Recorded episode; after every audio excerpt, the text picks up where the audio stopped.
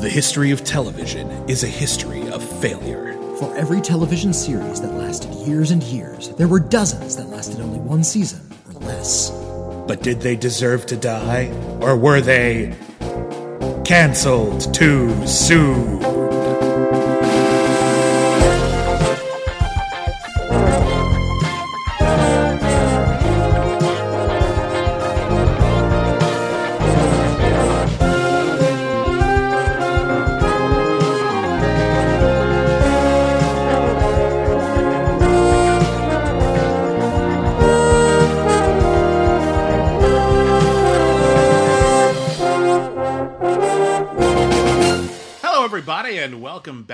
Back to Cancel Too Soon, the podcast where we review television series that lasted only one season or less. My name is William Bibbiani. I'm a critic. Everybody calls me Bibbs. My name is Witney Seibold. I too am a critic, and uh, thank you for not giving October a silly, spooky name this year. I'm just gonna. I think last I think last week you just said like creepy tober or something that didn't Yeah, wasn't no, even, like, no, no, no, no, no. I was- remotely close to being a pun. I was gonna go back to Scary Tober because Aw. I think that one's actually kind of funny because it's such a a mm. nut, nut pun. I, I was actually literally about to call it Scary Tober when you told me when you thanked me for not doing that. okay, well, thank you for not calling this Scary Tober. So This is Scary Tober. All right, it's Scary right. Tober. It's it's October. That means we get to watch scary movies. That's that's Yeah. the the mandate. It's what's required of us as media critics during this month. Which is why we have failed you. Uh, see, here's the deal. Last week on critically acclaimed, or, or the last episode of Cancel Too Soon is what I meant to say. We have so many podcasts. I'm not even going to cut that out. All right. Last time on Cancel Too Soon, we promised that for our big 200th episode, we were going to review one of our most requested shows ever, The Adventures of Brisco County Jr. Here's the thing. Uh, this actually isn't our 200th episode yet. No. We we we didn't make it just yet. No, no, no. This is episode 199 and a half. Yeah. Yeah. So yeah, so that way we get to do Scary Tober and not like fill up October with uh, with Brisco County. Brisco County Jr. is it, it has some genre elements, but it is by no means or by any stretch of the imagination Halloween related. Yeah, so so Brisco County will of course be our 200th episode, Yeah, but in we, the meantime, we got a we got some fractions. we got some uh, we got some uh, episodes to go before we reach 200. And, I uh, want to say right now, before anyone sends an angry tweet, leaves a message on our Patreon, opens up their email to write us at letters at critically acclaimed.net. Um, this was Whitney's idea. this was entirely Whitney's idea. You can put it on me. I don't mind. I know he texted me and he was like, "I found this pilot that I've been looking for for a while. I want to do it for Scary Tober." He didn't use the word Scary Tober, and uh, but I, I want to do it this week. Can we call this episode 199 and a half? And I was like, "They're going to kill us." okay. Well, you know. but yes, Don't don't kill William. Kill me instead. Okay. Uh, I I will I will Just so be we're your uh, clear. I will be your lightning rod of hate. Anyway, every year here at Cancel Too Soon, we like to focus uh, for the month of October on the uh, horror slash supernatural themed uh, TV series that did not come together, and boy, is there no shortage of those. Like, not even remotely in the slightest is there a shortage of those. Um, every year, it's an absolute just nightmare just trying to cut down on the stuff we want to do. Because we would we could dedicate like an entire year to this stuff and still have plenty left over. Uh, but we've picked out some good ones. Uh, our patreon page of course had a poll. Um, and uh, that, that will be our anthology uh, uh, series That's right. uh, for the month turns out. Uh, but uh, in the meantime In the meantime, we're also kind of going to do an anthology series. Kind of. Now, this one's weird because the series that we're talking about, the failed pilot, in fact, that we're talking about, which aired as a movie of the week on the Fox network on September 26th, 1995, opposite several other cancel too soon type shows that we've been actually looking for, including Deadly Games on UPN, which is about video game villains who break out into the real world and have to be taken down. And also the, if memory serves, really good TV series based on John Grisham's The Client. Hmm. Luca is actually trying to open the front door. He's got his paw on the doorknob, Luca is a cat, trying to turn it. But he thinks Luca, he's, he thinks he's people. But yeah, uh, Luca, don't don't do that. Let's Don't- not- Don't, let's not- let's don't, not- don't flee the, the apartment, buddy. Do you want Uh, snacks? Is that what you want? to keep us on track, uh, yeah, this this aired in September of 1995. Uh, It was intended as a pilot, but it was presented as a TV movie. That happens with a lot of pilots that they film. Uh, so you look it up and it's in online, and you'll find a lot of information about this as a movie. Uh, it's a TV pilot. It was meant to be a series. I have been looking for this. I learned about this many years back, and it, it just had such a tantalizing premise. And also, this is one of the long for one of the many long forgotten uh, spin-offs, I suppose, of the Tales from the Crypt camp. Yeah. Uh, Tales from the Crypt was, you know, a juggernaut back in the, the late 80s and early 90s. Lasted a long, long time. Every director wanted to be in it. Every actor was eventually on it. Uh, uh, and it did spawn a few spin-offs, and nobody talks about the spin-offs. The- One of the very first shows we did for Cancel Too Soon Oh yeah, this isn't like the single digit yeah, yeah. was uh, one of the Tales from the Crypt spin-offs called uh, Perversions of Science. Mm.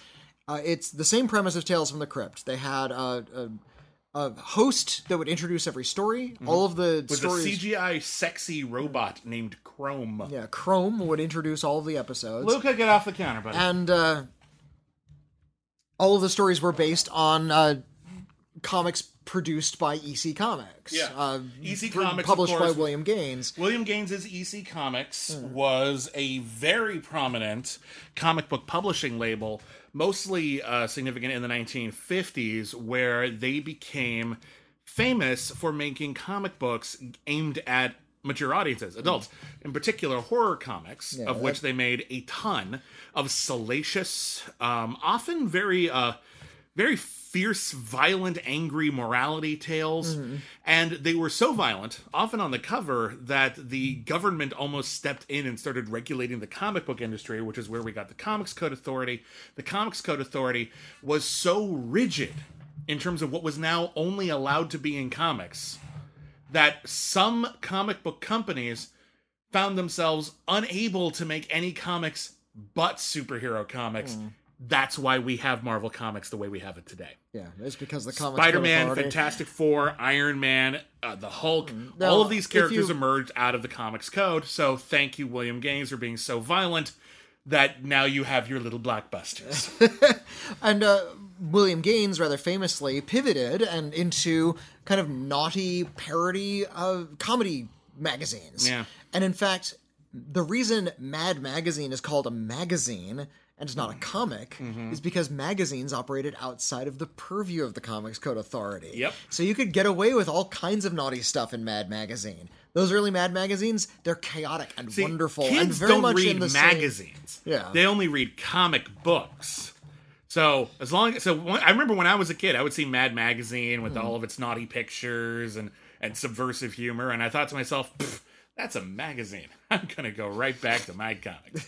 I, I, I was a Mad Magazine addict. Of course. I was a Mad I- Magazine I, addict. I still have a bunch of my old Mad magazines. I treated them badly. None of them have covers anymore, Yeah. but I have a lot of old Mads in my closet somewhere. Yeah. Uh, but yeah, uh, they because of the success of Tales from the Crypt, and you know that I think that really lurid sensibility was kept intact for the TV series. Mm-hmm.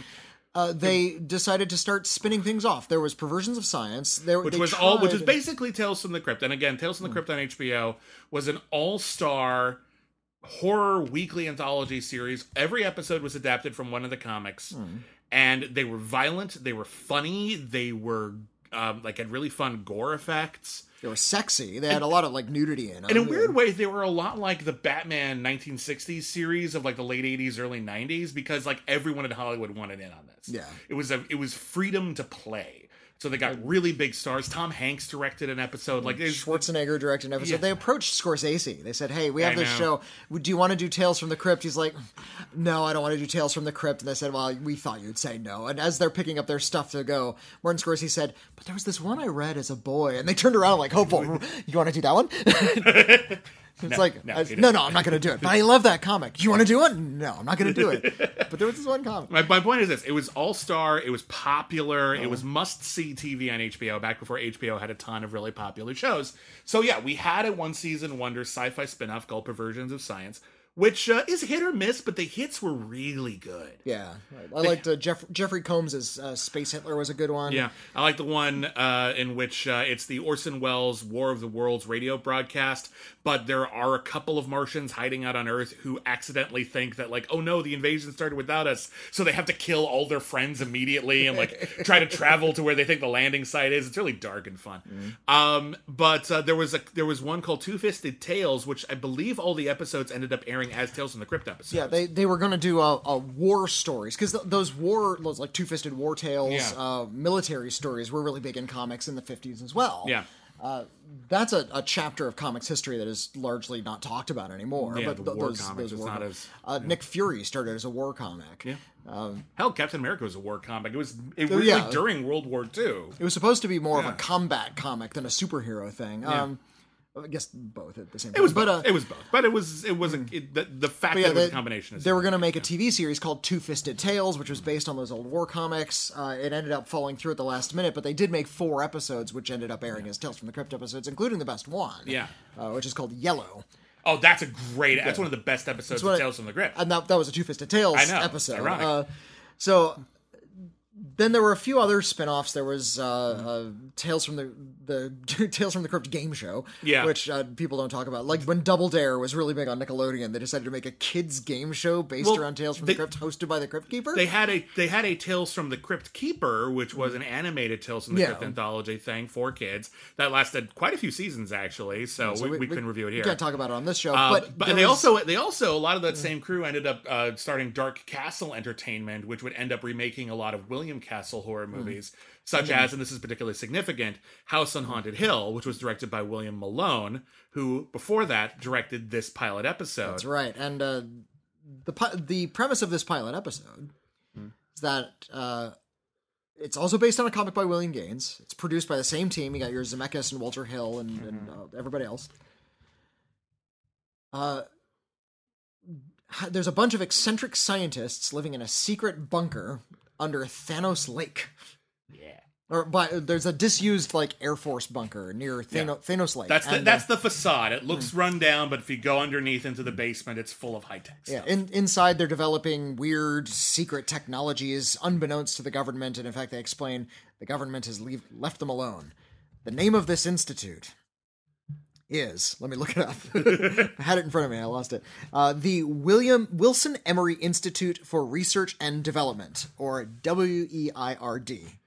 It's weird, and it's a weird world.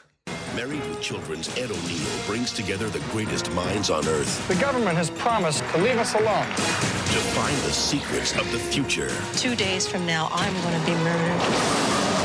But sometimes knowing too much I found a way to reverse the aging process. can kill you. You'll never get away with this. I already have.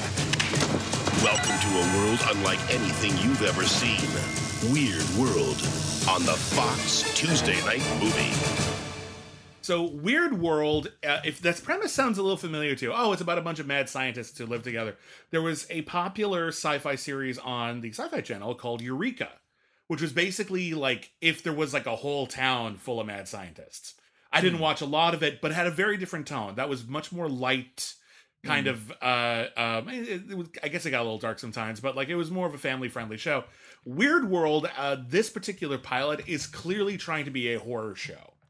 It's yeah, it, it has a really dark tone, and it's structured like uh, like uh, perversions of science. Yeah. in that it has uh, dark morality tales, people behaving badly and getting punished for it. Yeah, which is very much Hmm. the Tales from the Crypt William Gaines uh, uh, mold, and it's a very satisfying format. But what's interesting here is that whereas those other shows were all half-hour shows, so they're really in and out, you know, very Hmm. punchy, not a lot of room to really mess around or digress. You just kind of tell the story efficiently, and then you get the hell out. This is an hour-long series, and their solution to And how the, they and the pilot was a two-hour pilot. which would have made it like a two episode uh, Right. uh, uh, double double episode. Um so you got two, uh, one hour it basically without commercials it's an hour and a half. How do you make one perversions of science episode an hour and a half? How do you turn it into a television series? Do you, do you do things like establish ongoing storylines and develop character It turns out no. it turns out the solution is you do three perversions of science episode at once that all take place in the same building and they don't intersect. And that's And, uh, the thing that drove me up the wall is I thought they were going to play off of each other. Imagine- and instead there's just three different mad scientist stories all going on at the same time. Imagine if in Tales from the Crypt, all of the stories took place in the crypt with the Crypt Keeper. yeah. And yeah, he- that's not bad. yeah, That's a good way of uh, so, um, the Crypt Keeper in this case is uh, Dr. Monakian, Mm-hmm. who's played by Ed O'Neill. Ed O'Neill, of course, uh, people know him now probably best from Modern Family. Uh, in the late 80s, early 90s, he was best known for starring in Married with Children. There was a, this weird period between Married with Children and Modern Family in which he was Al Bundy from Married with Children. Like he, he, He, was, a little typecast. I'm actually kind of glad he got Modern Family because he's a very funny, very talented actor. Yeah. And he was pigeonholed as this kind of dickhead character. Right, and he you see him in other things whenever he pops up in any. He did some work with David Mamet, for example. Mm-hmm. Like he's a very, very, very talented actor, but he got kind of shoehorned in as the Mm-hmm. schlubby, uh, working class, sexist Archie Bunker type.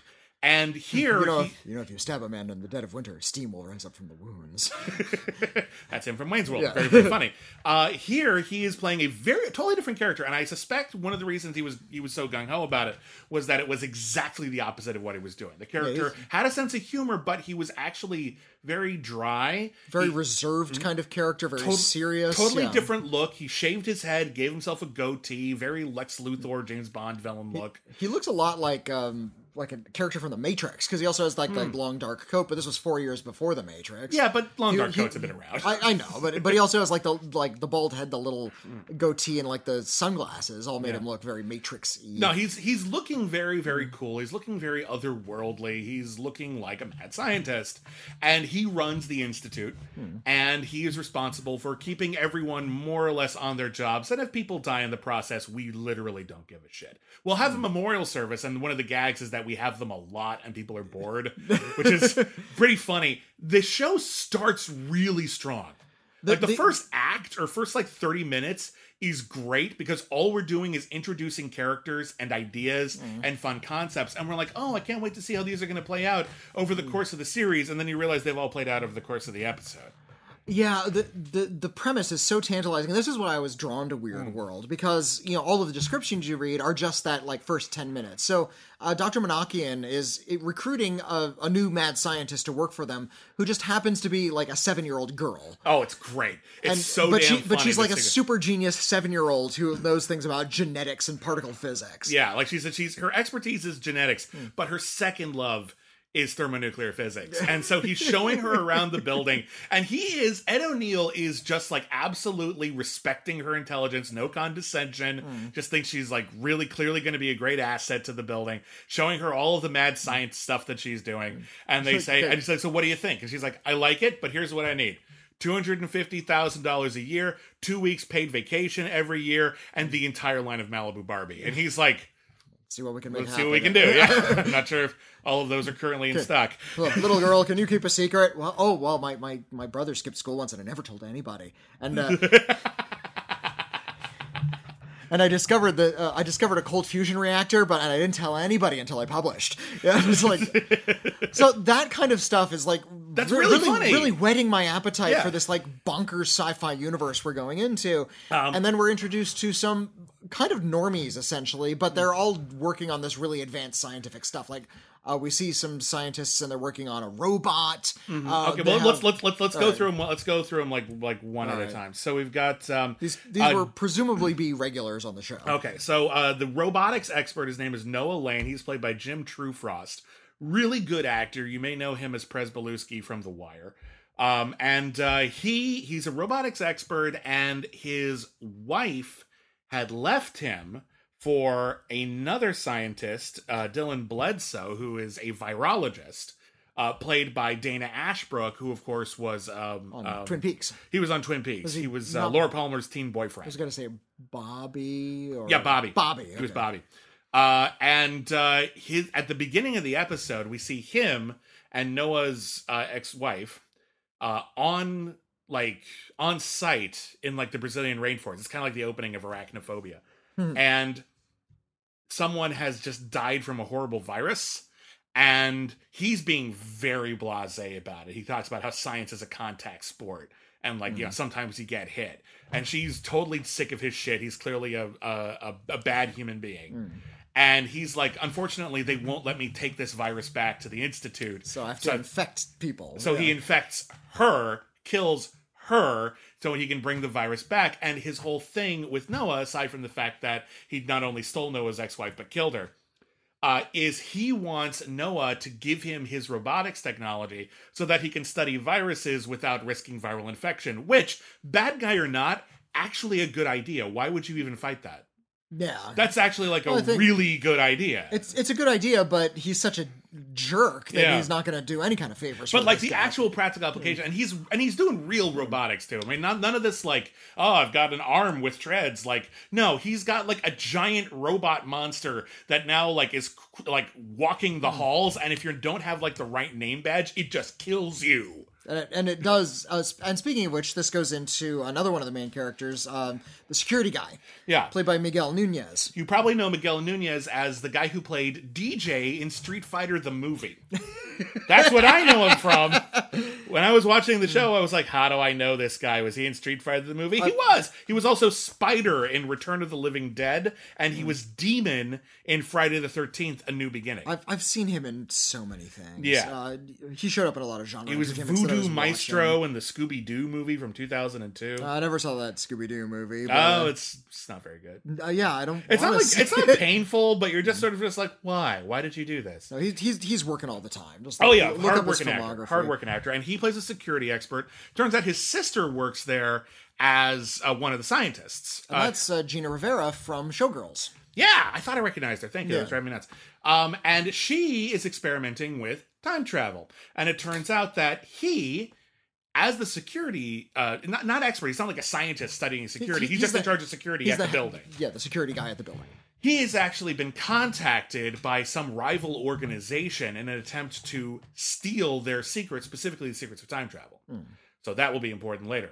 Uh, and the other main storyline going on Is is, is a Tales from the Crypt couple. Oh, it's that is, total That is to say, couple. they hate each other and they lie to each other. yeah. One uh, of them it has really bad makeup, so you know something's going to happen to that guy. It's uh, it's Paula Marshall and um, oh, he's wow, he's not even on the uh, the IMDb page. Oh, wow. I'm gonna have to try to remember. He was um, is it um, ah, Gil Bellows.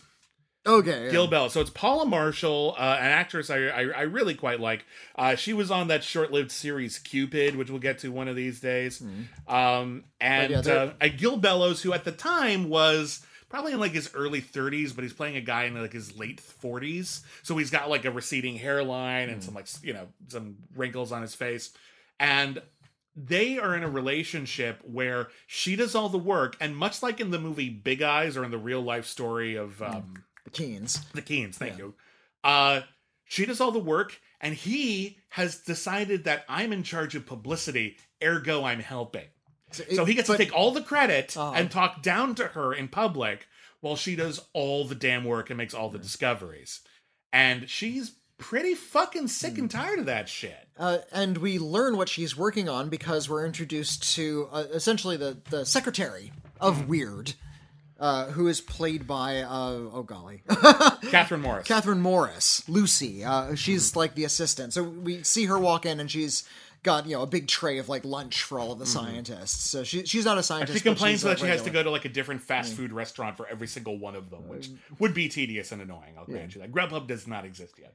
And, and and I do love that there's like tedious details in this weird, extraordinary world. So again, we, we have uh, time travel, robotics, genius little girls, f- freaky guy at the head of all of this, and Uh, but uh, also Paula like, Marshall is, is studying, by the way, she's studying a youth serum. yeah, she she's figured out a way to reverse aging on cells, but she's not tested it on humans yet. That's going to come into play right away. Yeah, we are not going to So- have to wait too long for that. So we have those three stories. We have the Dana Ashbrook story, we have the uh, Miguel Nunez story, and Yeah. and we have the uh, uh, youth serum story. and, and, I, and I'm going to say this right now.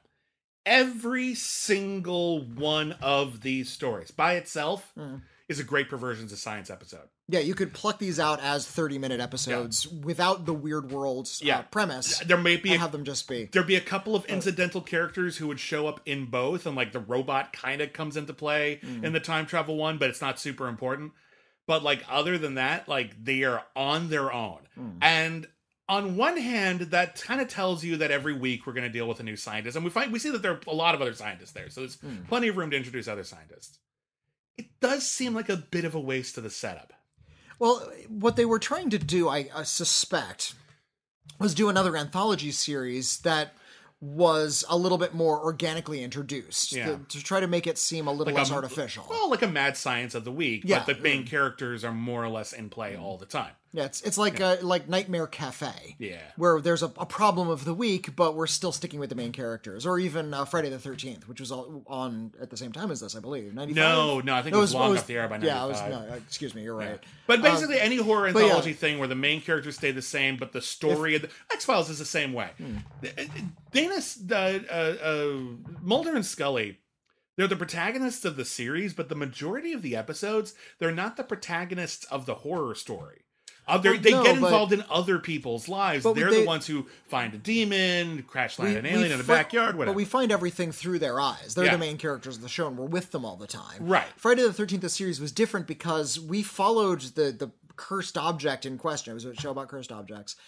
And the person who found the cursed objects and how it was affecting their lives long before the protagonists ever entered the story. Okay, I see It wasn't point, until things got kind of out of hand for the protagonist that the main characters would come in and just sort of start to explain a little bit. I see your point. And I think that, different. I think it was something like that was going to happen with Weird World, Hmm. where we're going to have this little anthology story, but we have a regular character who comes in and can interact with that story a little bit. It's like an anthology series with a little bit more drama. Um, that's a pity because they introduced such a strong premise. The Weird Institute, run by this weirdo mad scientist, and they got all these mad scientists and they're working on all this stuff. And about an hour in, you realize you're watching a married couple, couple bicker, or this Oh, this or this noir story where this Yeah. like sexy Audie England is meeting Dana Ashbrook at a bar, and they're just sort of having a conversation. You're like, get back to the mad the- scientist stuff, please. it starts to drag because here's the thing in any single like perversions of science or tales from the crypt episode these half hour horror sci-fi anthology shows. Again they're punchy. Hmm. You set up the thing. You live in it for a minute. There's a couple of reversals then there's a twist and it's over and it's exciting. Hmm. That's fine. That works wonderfully in that time spot. Problem is if you make all of those stories like another 10 minutes longer and you play them at the same time it's a cornucopia of riches at the beginning when we're introducing all the concepts and your mind is afire with the possibilities. It's pretty exciting at the end when they're all coming together at the same time and you're intercutting between one exciting twist after another. And the ending, I think, does mostly work. In the middle, it's a lot of padding, one right after the other. well, uh, it's like the middle 30 not, minutes uh, of this is really, really slow. It's it's not that it's padded. The- Here's the problem when it feels to padded because you're using all of the stuff that's just people like living in the plot and not driving it forward Hmm. for about half an hour because it's, normally you would only see like five to ten minutes of that because you'd only be watching one story Right. but when you're watching all three stories you intercut between all three of the dry middle part where the where the big twists uh, aren't happening the, the thing with an anthology series, and this is something a lot of people complain about Mm-hmm. about anthology shows, is that, uh, and I think this is actually its strength, is that you can change tones from episode to episode. You can have a really slow moving episode that's kind of a slow burn about two people who just sort of hate each other, and the next episode is really wild and gory, and you know limbs go flying everywhere. They don't Yeah. they don't always operate on the same level. And when you're trying to put them all together, you've run into these really bad pacing problems because you're rotating through tones. But yeah, you're right. They're meeting the second act all at the same time, which Yeah. means we now have and the second act is not the most interesting yeah. part the second act is by definition not the most So by the time we get to the third act, when all of the twists get revealed, it gets exciting again. But Yeah. yeah, you're right. It just sags horribly in the middle Well, because they're trying to go through three different tones. The one tone is espionage. Mm-hmm. That's the time travel story. yeah And uh, we reveal that uh, the well, let's just talk about the one stories each at a time so let's talk about the time travel story Okay, time travel story. Uh, Miguel Nunez is approached by uh, this guy who wants to do industrial espionage. A guy in a cowboy hat. They meet at a strip For, club. for a minute, I in my head, my head canon was it was the same cowboy from Mulholland Drive. sure, why not? Why not? Screw it. It's it's weird. Whatever. Um, and yeah. uh, he's approached by this guy in a cowboy hat, and he's trying to get this guy to steal the time travel secrets from his own sister. And it turns out he's been jealous of his sister his entire life because she's a super genius, and he's just okay at stuff.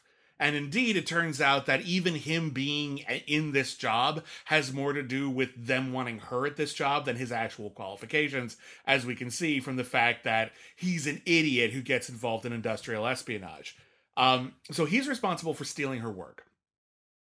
He finds out from her that her time travel machine works, and in two days, she went to the future, came back with a newspaper. The newspaper says that in two days, she uh, uh, what, what's her name? Uh, Pat, uh, Pat Patty- Provost. Patty. Well, it says Dr. Pat Provost is going to be uh, uh, killed in a hit and run accident. So she's going to die. And he's like, oh, what possibilities? so he's going to have an opportunity to kill her. It's fated to happen anyway. And steal her technology. Only problem is the robot guy has created a new robot sentry, and so in order to get that thing turned off, he steals the badge from one of the janitor uh, the janitorial staff, and that guy gets killed by a robot. And when he says, "See, this thing doesn't work. It killed this guy," they, have to turn off the robot. Clever. It's it's fine. It's Clever, it's yeah. it's it's the only interconnectivity any of the stories really have between each other, Mm. and it works good. But it does it doesn't really affect anything. So in the end, he goes to his sister. His sister says, "I know what you're going to do because I have time travel," and he ends up uh, like stealing her away from the building. And they use the time travel machine a couple of times in their escape. It's all pretty clever, and it turns out that she has used the time travel machine very cleverly in such a way that when he thinks he's stealing the time travel machine, he's actually stealing her ID badge from the medic from the medic from the facility. And the time travel thing just clicks on, and he ends up hitting himself with his own car I love and it, yeah. speeding away. And that's why it says Pat Provost in the newspaper because it's not Patty. Hmm. They thought it was him. So comedy, Cute, cute little twist. cute little twist. Again, if that was a 30 minute episode, fine. yeah, it's it's it's it's clever. Hmm. It's bitter. It's a morality tale. I like it fine. Yeah. Um, meanwhile, on Dana Ashbrook, the uh, virologist who is killing people to do his, and and because he's played by Dana Ashbrook, he has sort of a sleazy quality of right away. Yeah. So you know you don't trust this guy. You know he's the villain of the episode. I right like away. Dan Ashbrook a lot as an actor, but he does usually only have one tone. I remember when Twin Peaks: The Return came on, Hmm. and it turns out that Bobby had mellowed out. I was like, "Whoa, what happened to Dan Ashbrook? Is he okay?" Because he's he's usually very intense. He's in a movie I really like a lot, and if you're looking for a horror movie that most people haven't heard of to see this Halloween season, it's really good. Uh, watch The Aggression Scale. The aggression scale is terrific. a really cool flick about a home invasion, but and the home invasion is led by Dana Ashbrook. He's evil, uh, but he kidnaps uh, a mom and a dad and a teenage sister. But the young boy, you know, Macaulay Culkin, Home Alone age, uh, he's going to have to fight off the terrorists. Here's the thing: he's a burgeoning serial killer. Like he's he's, He's a got- so, he's a sociopath with violent tendencies. He's got all of the warning signs for a serial killer, and now this is his first opportunity to actually do something about it, and he's going to kill the hell out of all of them. It's very irresponsible, but very good. I like that movie a lot. Dana Ashbrook is really cool in it. Um, so he is trying to uh, uh, get Noah's robotics technology so he can study this virus better. but he's distracted by a new employee. Yeah. Noah has a new assistant played by Uh, Audie England, who you probably know from things like uh, Mortal Kombat Conquest, which is a series we should cover one of these days. Yeah, I, I, Live I know action her, Mortal Kombat. I know her series. from uh, Robert Meyer Burnett's film Free Enterprise. Yeah. where she played the love interest. She also has a huge like late night Skinamax softcore career. Oh, I didn't realize. She's been in a lot of yeah, like sort of like sexy thrillers. Oh, she, oh, she was on the Red Shoe Diaries. A Yeah, lot. yeah, yeah. Oh, good for her. Um, well, So, yeah, she, so she, she's got a huge career as well. She plays the mysterious new assistant, and Dana Ashbrook is basically trying to seduce her. And it's One, all- because he can, because he loves stealing from this guy, and two, because she might give him an opportunity to steal all that robotic stuff. And, And, she, she, keeps she has a, a very keen interest in him and is very observant and understands that he has like certain proclivities. and she keeps it's it's saying, very film noir. She keeps saying things that seem to have double meanings, Hmm. like "Oh, I never leave the facility," or "Oh, yeah, he he, I have to do everything for him," or "Oh, he always treats me like a father." Hmm. And you think to yourself, "Ah, she's a robot." Okay, she's gonna out to be a robot. gonna turn out to be a robot, right? It's when, when's gonna turn out to be a robot? And indeed, kind of. and this is thing. there's a fun twist in here where he actually has sex with her, and then there's an accident in the lab, and someone like falls on her arm, and it turns out her arm is robotic, and Dan Ashbrook like Like, freaks yeah, out, like she sees like gear, like Yeah. wiring sticking out of her arm. And Dan Ashbrook freaks out and he runs to his lab and he realizes that while she has been distracting him, Noah has uh, broken into his virology lab and found the severed head of his dead wife because that's where all the virus has been living. It's, it's, It doesn't fro- really make sense, but it's gross. Frozen in a box. Yeah, Yeah, it's gross. And it's, it's a uh, good visual. It's a great Yeah. visual. It's a great visual. And he says, Ha, I found out you had a robot after me. And that's when Noah says, She's not a robot. She lost her arm. I made her a robot arm. I'm the, robot. and he opens up his face and this pu- puppety face like and I, I did it and now I'm gonna kill you because I am a robot Ah. Yeah, and he like and he uses his like security robot to keep Dana Ashbrook in his virology lab with the virus until he dies from it because it only has it'll kill you in like 24 hours. Real grim and gruesome and very awesome. very appropriately t- tales from the crypty kind of Yeah. shocking images yeah good good good All right, uh, the uh, the youth serum one isn't quite as clever, but I do enjoy it. Um, so uh, oh god, I forgot their names already. Hang on, it's Paula uh, Paula Marshall. Paula Marshall is married to this asshole quasi scientist who's not even good at science, and he's just trying to make money and win prizes off of her work. And she has told him that all she wants out of this relationship is she wants to work, she wants to get credit for her work, and she wants a child. He has been slow walking all of these things, and she even finds out that he had a vasectomy, so he's not even actually trying to have a kid. and it, it- he even says okay I want to keep you so let's let's try for it let's go to have a child and she says you can't play that card with me I found out you had a vasectomy yeah. he's like oh well they can be reversed you just you weren't gonna tell me about You weren't going to say exactly. So fuck you. So and then uh, when he finds out through uh, the loose lips of uh, of the uh, secretary of the building uh, that she's working on a youth serum and that it might be working, he confronts her about it and he tries to like talk down to her and make her feel as though she needs him. Like it'll never go anywhere because they're sexist and they won't appreciate you, and it's only if I help that it'll ever really go anywhere. And uh, he, it turns out, has a really bad case of arthritis, and she has been like injecting him with like his various painkillers painkillers in order to to go about his day. And while she is doing that, she replaces it with the youth serum. And at first, it doesn't seem like it's working. And then he, when he's driving home, he realizes it is working. His hair has grown back, and he starts like kind of freaking out, like in like a liquor store or whatever. And then we cut Oh, away from it for a while. with a cameo from Tony Cox. Oh yeah, fun Tony Cox cam. Not not doesn't really do anything. He's just there. He's running the liquor store, and uh, he when finally uh, we cut to a police officer coming to Paula Marshall and says, "Hey, we, we found your son."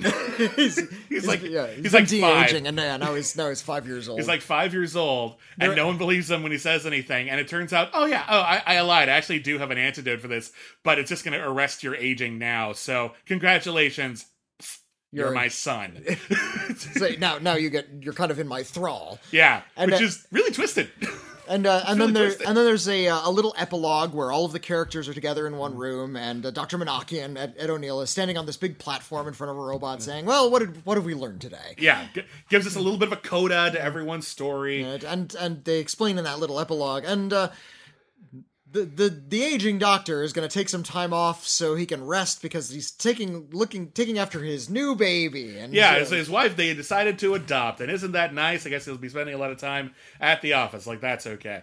And uh, con- and good news now that we've invented both time travel and de aging formulas, we have been able to bring a new scientist into the fold. Please meet our new cast member, Albert Einstein. And Albert Okay. Einstein walks out, and and that's actually fun. and I, well, and I, That's and, actually I, really promising and I'm fun. salivating, saying, "Show me that show." I just want to see. a I want to see a show that's about the actual day to day stuff there. I Yeah, want to see a show wanna- about running a mad scientist lab. I want to see the a mad scientist yeah. lab where they they encounter some sort of problem. Well, I was t- Yeah. tinkering with my dimensional portal, and I, Yeah, I I let in a Cthulhu. Oh well, it's okay. We have some security measures for that. and You again, know, that, that again, kind of this thing. is the kind of thing that Eureka did do. Um, Which well, isn't which isn't to the detriment of Weird World. Weird World precedes Eureka by quite a few years. We're saying this clearly had potential because Eureka worked, and this is a darker version of that. This would have worked. this is one of those shows. At first, my initial thought was, okay, this wasn't canceled too soon. I thought it had like serious pacing problems and like they're really struggling to keep this anthology show format alive in a non-anthology show setting because they want to keep a consistent setting with some consistent characters, but it mm-hmm. feels like everything's kind of over and done with. But the fact that it can be done and was done later, the fact that we have a good, strong cast here mm. of people who are clearly morally flexible, if not evil, there's so many different opportunities here. There's so many different things you could have done with yeah, this yeah. series that it's incredibly frustrating that this was canceled when it was. And so, uh, spoiler alert, I think the show was canceled too soon. I, I completely agree. Uh, Yeah. You know, It's a, it's an awkward pilot, but the promise is strong. the, the the premise is too strong to ignore. Well, not, I didn't say the premise, the promise. The prom the promise, yeah. Yeah, the everything premise and the promise saw. are often the same thing in pilot land. I, I understand that uh, moving forward, I'm not sure if they would try to keep that anthology format, but if there was only one story per episode, even Yeah. if it is an anthology format, that would have been fine. Here's what you have: you have one proper, like weird science perversions of science, tales from the crypt type episode, hmm. and then you have a couple of through line subplots. there you go. that just keep things tied together hmm. so that it, it's basically a monster of the week story right? But the everything else going on all the subplots going on all of hmm. the interpersonal dynamics the love stories the you know weird organizations that are trying to horn in on dr Menakian's territory uh, you know any there's a million different things you could do do do do them this was good this was a good idea this was a strong idea with some strong stuff in it and once you figure out the kinks and the structure you got a good show Hey HBO Max, are you listening? Just HBO just reboot Weird World. Please. Or just put Tales from the Crypt on HBO Max for God's sake. Why isn't it there? Yeah, that, we got everything. No, you don't. No, you, fucking don't. You, don't you don't dream on either, you, you don't, jerks. don't have your best show, which is Tales from the Crypt. Uh, it's so frustrating. it's not even it's not even whether or not you think it's their best show, Well, it was their first flagship show. Although this aired on Fox, so maybe this is one of those things that we could also fold in. It's not on Disney Plus. Oh my god, you're right, probably. Well, this this would be on Hulu. But regardless, yeah, this was a this was a pilot. It ended up airing as a TV movie, as a lot of pilots do. And uh, yeah, I didn't watch it when it came out. I'm watching it now. I'm glad I saw it now. Um, as I, again, it's got issues, but it's worth finding. You can find it online right now pretty easily. Just Google it, uh, Weird World 1995, and you can find this for yourself. And it's a bit of a hoot. And uh, you know, there's so many things we've seen over and over again. It's nice to discover something of this ilk that has flown under the radar for so long, which is really the point of the show, I, basically. I gotta say that these kinds of like uh, underground genre film genre TV shows from the '90s are like so fucking my jam. like the, there, there's the, the beginning and the end were so strongly on my wavelength. I was like almost let down when I disco- when I started to figure out that it was going to be an anthology series. it's like no, no, go back to the mad scientists, have them solve weird problems in unethical ways. That's what I want to see out of this show, and it's still in there. It's still baked into its DNA. Uh, the anthology thing is, you know, something I was had to be used to by the by the end yeah. and the fact that it was being presented as this big long movie meant it was just a badly paced movie. Yeah. But moving forward, it wouldn't be a movie; it would have been a TV series, and uh, even even in an hour long format, it would have been so much. It would have had to be tighter. You would have had all of these weird characters drifting in and out. That's a great opportunity for good gags. Yep. It's a great opportunity for like throw off, throw out sci-fi It's the kind of references. show where it's my favorite kind of show where you can literally do anything. Yeah, in fact, you're yeah. encouraged to try.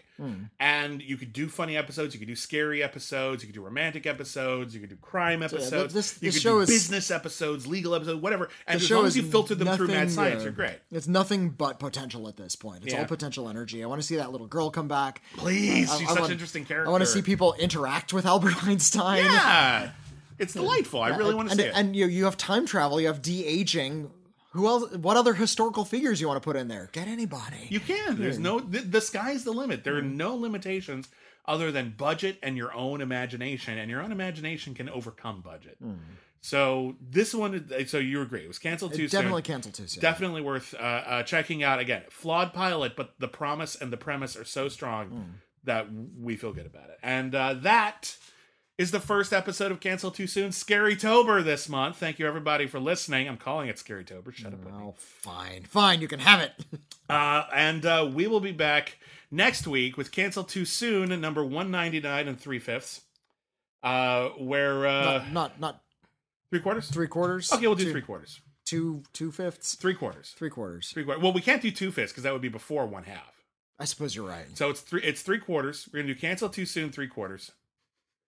And uh, we are going to be doing the 1975 TV series The Ghostbusters, which has nothing to do with the movies that everybody knows and loves now, except in order to call those movies The Ghostbusters, they had to pay Filmation a ton of money because the title had been taken by this series. This series is about a pair of paranormal investigators and their friend, a gorilla.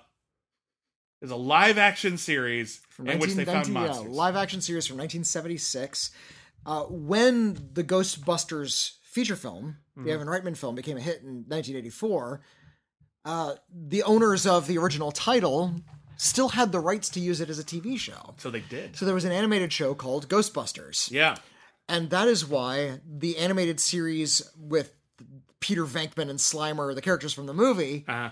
Is called The Real Ghostbusters. And I'm going to throw it out there, and we can talk about that. We're going to talk about this more next week. Uh-huh. I'm going to throw it out there. Uh, the Filmation Ghostbusters cartoon series, also very fun. Hmm. Is it as good as the real Ghostbusters was in its prime? No, that's one of the best written kid shows of the 1980s. But it's also very fun and very strange. I have actually never seen the live action series on which it is a quasi remake. The animated series is about like the kids of the Ghostbusters in the 70s versions getting their own ghostbusting like business. Uh, so I've never seen the live action show except for a couple of clips. Um, I actually have no idea what I'm in for. I just know that we've been meaning to do this one for a while. Uh, when we said we need to plan out some horror stuff for October, this was the first one we both said. We said we need to do the Ghostbusters. It's been too long. They got the Ghostbusters stars Larry Storch. Yeah. Uh, yeah, it's And Forrest Tucker, both from F Troop. So if you don't know F Troop, I guess we'll have to talk about that next week too. yeah. Our listeners probably don't know. F Troop. F but, yeah, Troop used to be in reruns. Nobody's talked about F Troop in 25 years. used to be on Nick at Night a lot. Yeah, like I said, 25 years. uh, so that's coming up next time on Cancel Too Soon. Thank you, everybody, for listening. We will get to Brisco County when we get to 200. We're not at 200 yet. we have so several we gotta, yeah. fractions to go. Uh, so thank you, everybody, for listening. Uh, of course, uh, you can. Uh, if you can subscribe here on iTunes or wherever you're listening to this podcast, wherever you find it, um, we have an email, letters at criticallyacclaimed.net. If you want to talk to us about Weird World, Cancel Too Soon stuff, anything regarding any of our other podcasts, anything at all you would like to talk to us about or ask us questions about or recommend to us or critique about our podcast, we would love to hear you. That's letters at criticallyacclaimed.net. We might read your email on an upcoming episode of the podcast. We've got mail. We also have a Patreon page, patreon.com slash critically acclaimed network, where you can vote for future episodes of podcasts like Cancel Too Soon or Critically Acclaimed or The Iron List. And you can also get a ton of exclusive other podcasts, including podcasts dedicated to the 1960s Batman TV series, every episode of Star Trek ever made. We just put out an episode guest starring John the Outlaw Rocha from the Schmoedown. Uh, we've got podcasts dedicated to every single film ever nominated for Best Picture, podcasts dedicated to all the things that are not currently on Disney Plus. We just did the movie based on the uh, uh, theme park attraction Tower of Terror, which starred Kirsten Dunst in the 90s, which nobody talks about anymore. We have commentary tracks. It's a huge backlog of stuff. As soon as you sign up, you get access to a ton of it. So uh, thank you to everybody who is a patron. We couldn't do this without you. We wouldn't be able to do this without you. Uh, and of course, you can follow us on Twitter at Critic Acclaim. I am at William Bibbiani. I'm at Witney Seibold. And um, that's a wrap. We'll see you next season and three quarters.